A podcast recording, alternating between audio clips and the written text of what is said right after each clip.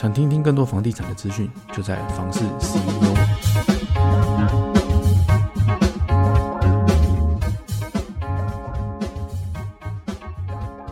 Hello，大家好，欢迎收听房市 CEO，我是七一。那今天会跟大家来聊聊，就是非常多的客人他在做买卖房子的时候，他最喜欢问的问题。那其中呢，就包含这一个问题哦。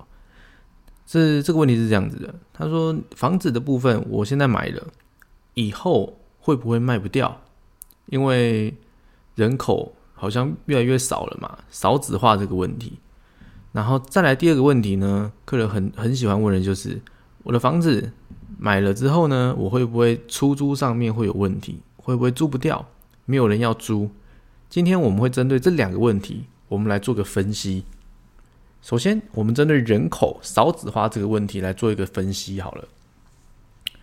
在现在二零二二年的时候呢，一整年内政部呢，它是有统计一个数据哦，就是人口调查统计的一个数据。它是针对我们的户籍迁进跟迁出这两个，然后去做相减，就会知道说你这个城市呢，你的人口是外移比较多还是进来比较多。好，那这个报道是这样子的，哦，他是讲说内政部在公布二零二二年人口调查的统计数据，以指标性的六都来看，目前只有桃园跟台中这两个城市哦。它是人口是呈正数的哦，就它人口成长是为正的。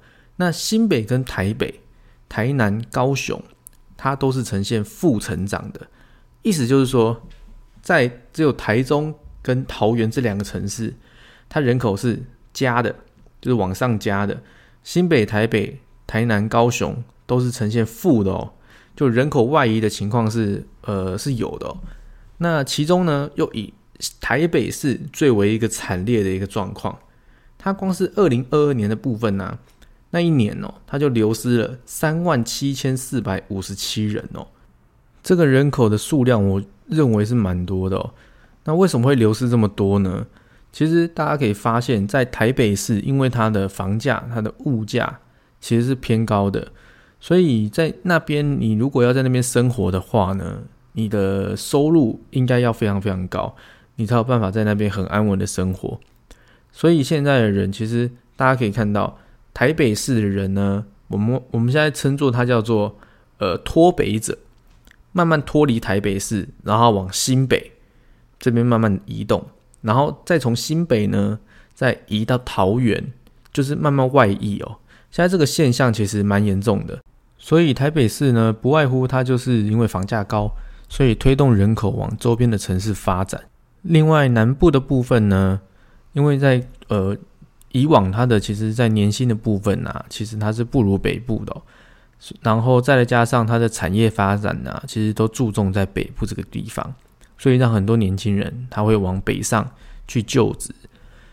那这个现象其实呃其实已经有一段时间的啦。然后再来就是桃园的部分呢，它的户籍我们讲迁入跟迁出。它的相减呢，它竟然是六都之冠哦。它的相减之后呢，它的正成长有来到六千六百五十九个人口，哎，这个数据是蛮可怕的，而且这是有迁户籍进来的。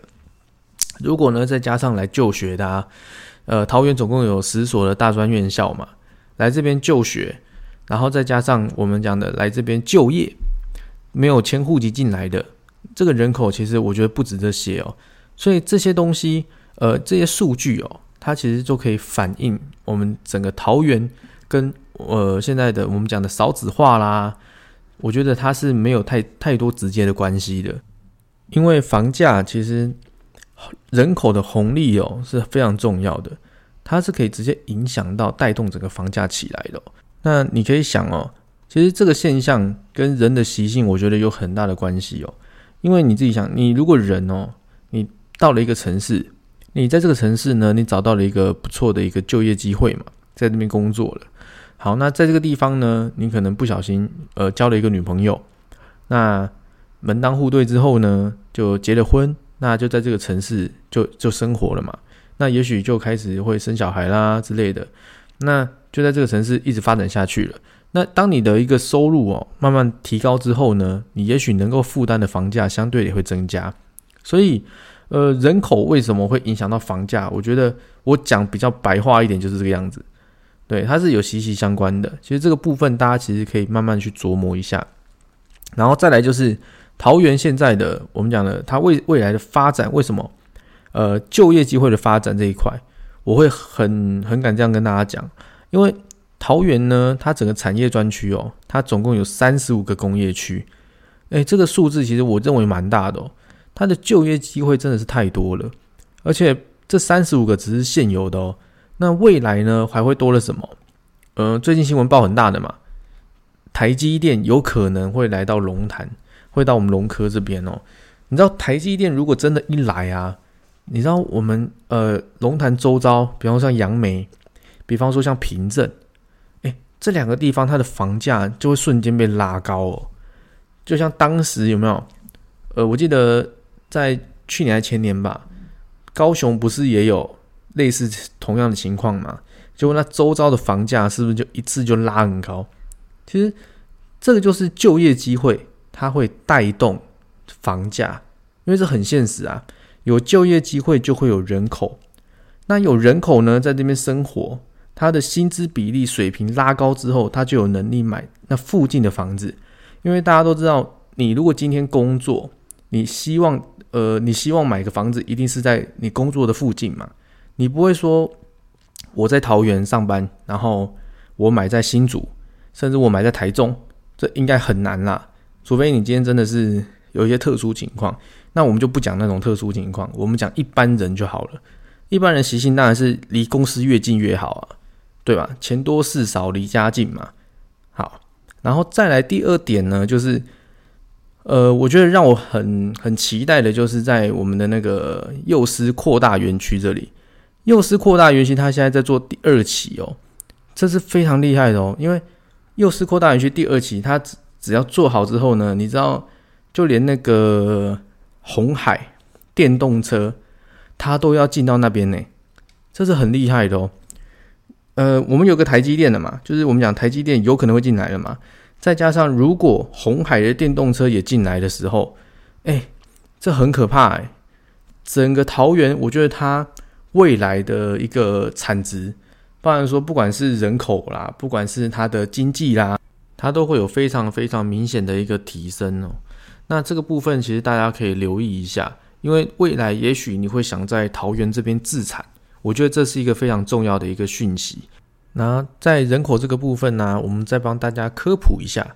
现在其实桃园市的人口呢，已经来到两百二十八万一千四百六十四人哦，就是已登记的人口。那我是我其实认为它其实更多啦，因为就像刚刚说的，有来就业的啦，有来就学的啦，就是没有迁户籍的，其实它是非常非常多的。所以呃，这个桃园呢，我是非常看好的。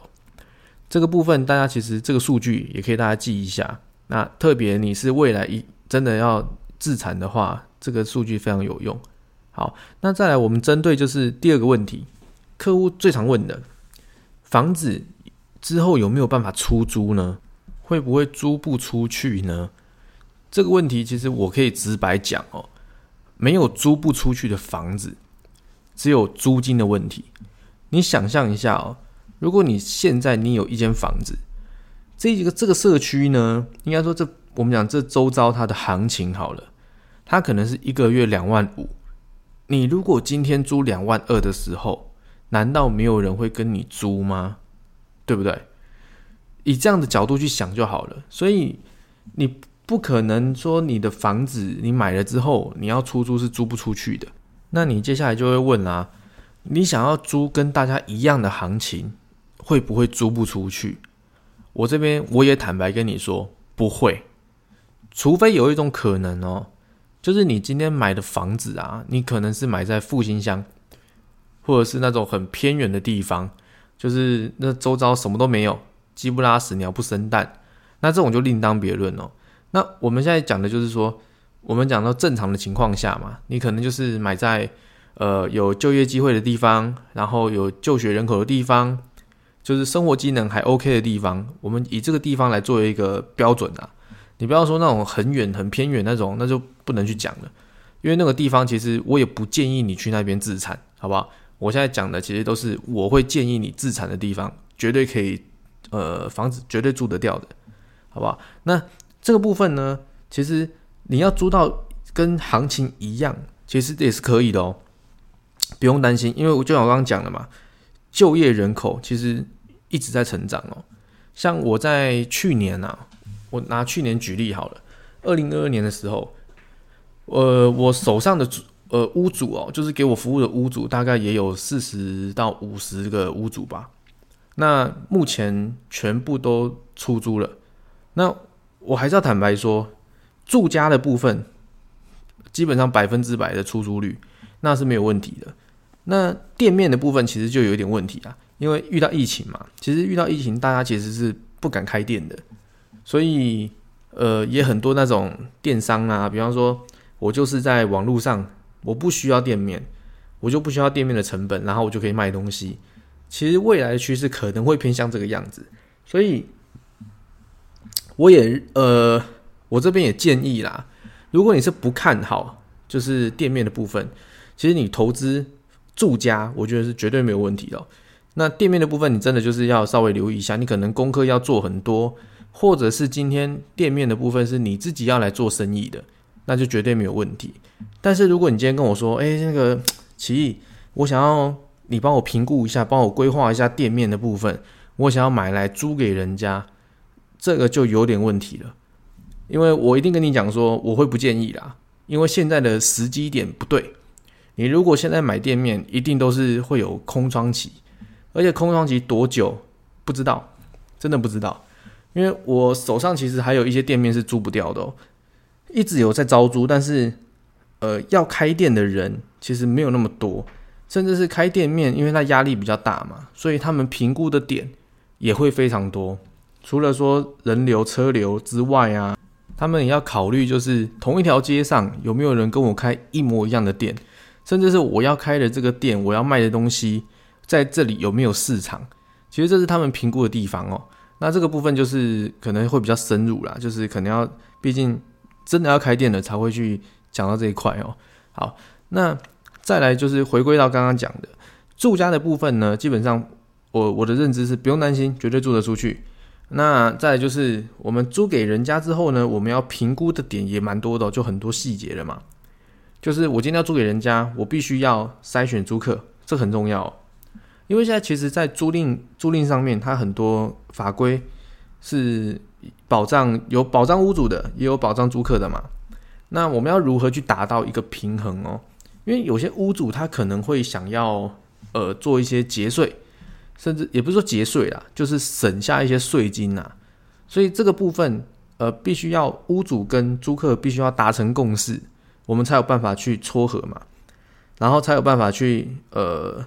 完成这场交易啊，所以在这个部分呢，细节就非常多了。这个未来如果有机会的话，我可能会呃专门就是开一集，就是跟大家讲一下，就是怎么租，就是现在的租客我们要怎么筛选，包含说不只是租客的问题哦，其实房东这边也会有问题哦。所以这个部分未来我应该会找一集会跟大家聊聊。好，那回归就是租不租去这个问，租不租的出去这个问题，那。呃，你要赶快出出租出去呢，其实还是有这个方法的。比方说，嗯，你可以说可以申请补助啦，就是人家租房子要补助嘛，其实这个速度就会更快哦。包含说能不能养宠物，这个也会取决于就是我们在租的时候呢速度的问题了。因为现在人你也知道，大家大家都在讲嘛，少子化少子化，其实大家真的越来越不敢生小孩，反而养宠物的人越来越多。所以很多人在找房子的时候呢，他一定会先看能不能养宠物。像呃这个经验我就很多，我在去年那那几个屋主这边呢，其实呃有些屋主他会同意，同意说，哎，我可以给租客养宠物。那养狗养猫不一定嘛，反正宠物条款要签就好了。然后呢，我只我就发现呢，可以养宠物跟不可以养宠物，它的出租率。养可以养宠物的出租率非常非常高，比方说，我可能这个上了一个广告，一个是可以养宠物的，一个不能养宠物的。我一天呢接的电话至少可能可以养宠物的，一天可以接到五到十通，哎，是有的哦。然后可能你在排带看的时候，一天至少都带看的三到五组，这是没有问题的。那不能养宠物的部分，它的量明显就小了非常多，至少会小会少了那个三分之一左右的量哦。这个数据呢，大家其实也可以做一个参考。然后再来补助的问题嘛，很多人现在就是我要租房子，我就必须要有可以申请补助。就是租金补助，那可以申请租金补助跟不能申请租金补助，它的速度又不一样了。可以申请租金补助的，它的速度超级快，真的非常快。那不可以申请租金补助的呢？可能你就要多筛选几个客人嘛，因为很多租客一来他就直接问：哎，我想要申请补助能不能？那我想要入户籍能不能？其实这些都会影响到你的出租率哦。那这些问题其实都会比较跟权益上面有关系啦。那这个部分的话，未来我会在节目上面一定会开一集跟大家讲，就是关于租赁这个部分的，就是屋主跟租客的权益这个部分。好，那今天这样子总结下来呢，人口它是非常重要的。那桃园的人口呢，它是持续在增加的。这几年大家可以看，从呃身为六都之后呢，它是一直不断不断的人口一直在增加，所以这个部分大家不用担心。如果你要自产，选桃园一定没有问题。那桃园还是有，还是要分地方啦，不是说我因为它的门牌是桃园，我就随便买也不对。好，这个部分大家就可以多多可以再分析一下，找时间就是多做点功课这样子。然后再来就是房子买了之后呢，能不能出租？很多人担心的问题嘛，绝对可以。如果你买在我建议的地方，那一定没有问题的，因为我这边我也会协助你。那基本上我的客人呢，都是给我处理啦，就是我帮他做服务嘛，我就帮他做后续的出租管理服务。那他就是很轻松，每个月就是呃看收账就可以了这样子。那如果你今天要自己自己来这边做功课，然后自己来这边呃看一看，然后觉得不错你就买了。那基本上记得不要买在太差的地方。什么叫太差的地方？你不要说买在复兴乡嘛，或者买很偏远，你不能看价格你就就买了。你要看的是价值哦。什么叫价值？就是你今天买一件东西呢，你如果只看价格，那它后续的一些呃问题啊，包含说管理上啦，然后它后续的增值空间啦，这些你都是要考量到的。所以你不能只看说哦，我这个房子很便宜，低于行情，然后我就买下来了。有时候你要看它背后低于行情的真正原因是什么。甚至是他现在为什么明明行情就是这样子，为什么他还有办法卖这么便宜？这个也是要去做一个功课的哦，不是说看到哪里就买了这样子。然后再来就是就业人口、就学人口，你如果是选择就是，比方说附近有工业区、附近有学校，就你只要一到那个街上，可能大马路上面就会很多的车流的地方，我觉得这些地方其实都可以。都应该都不错啦，都是有机会，就是可以把你的房子顺利出租的地方。那还是一句老话，多做功课，不要道听途说，好不好？就是网络上其实很多资讯，那甚至如果你对于网络上的资讯呢，你是不是那么信任的话呢？我建议你，你也可以实际上你到现场去走一走，然后去看一看这个地方它的人口数多不多，平常可能呃一个小吃店。或是一家呃一家店面好了，它有没有呃人在这边进出？这个部分其实都可以呃透过你自己到现场去看，你应该都可以去评断的出来的。好，然后再来呢，最简单评断的话，还有一个方法哦，就是你可以看附近第一有没有麦当劳，有没有星巴克这种连锁大型连锁的商家有没有进驻，这个也是很重要的哦。因为这些大型连锁的这些商家呢，他们在找标的物的时候呢，他们一定是先统计人口，他们才有办法去进驻在这个地方，然后开业，这是很重要的。所以你只要在你想要买的标的物的周遭，它有这些设施，就是有这些店家的时候呢，基本上这个房子绝对可以买，那不用担心太多。只是你要担心的只是它。未来它的发展，它会让你这些房子涨多或者是涨少，就差在这里而已。然后再来就是它的租金投报率，这个部分也要做一个参考。呃，每个地方它的租金行情都不一样，你可以自己再做一下功课这样子。那今天呢，也跟大家分享了这么多。其实这其中呢，除了网络上找到的一些数据啦、内政部的资料之外呢，大多数也有我自己的经验值。那就跟大家在这边分享了。那如果有机会的话呢，真的桃园多来看看，一定会让你发现新大陆。好，那今天的节目呢，就先到这边。那没订阅我的，赶快订阅起来喽！这样在我每周在更新的时候呢，你都能够第一时间收到资讯。好，那房市 CEO，我们下次见。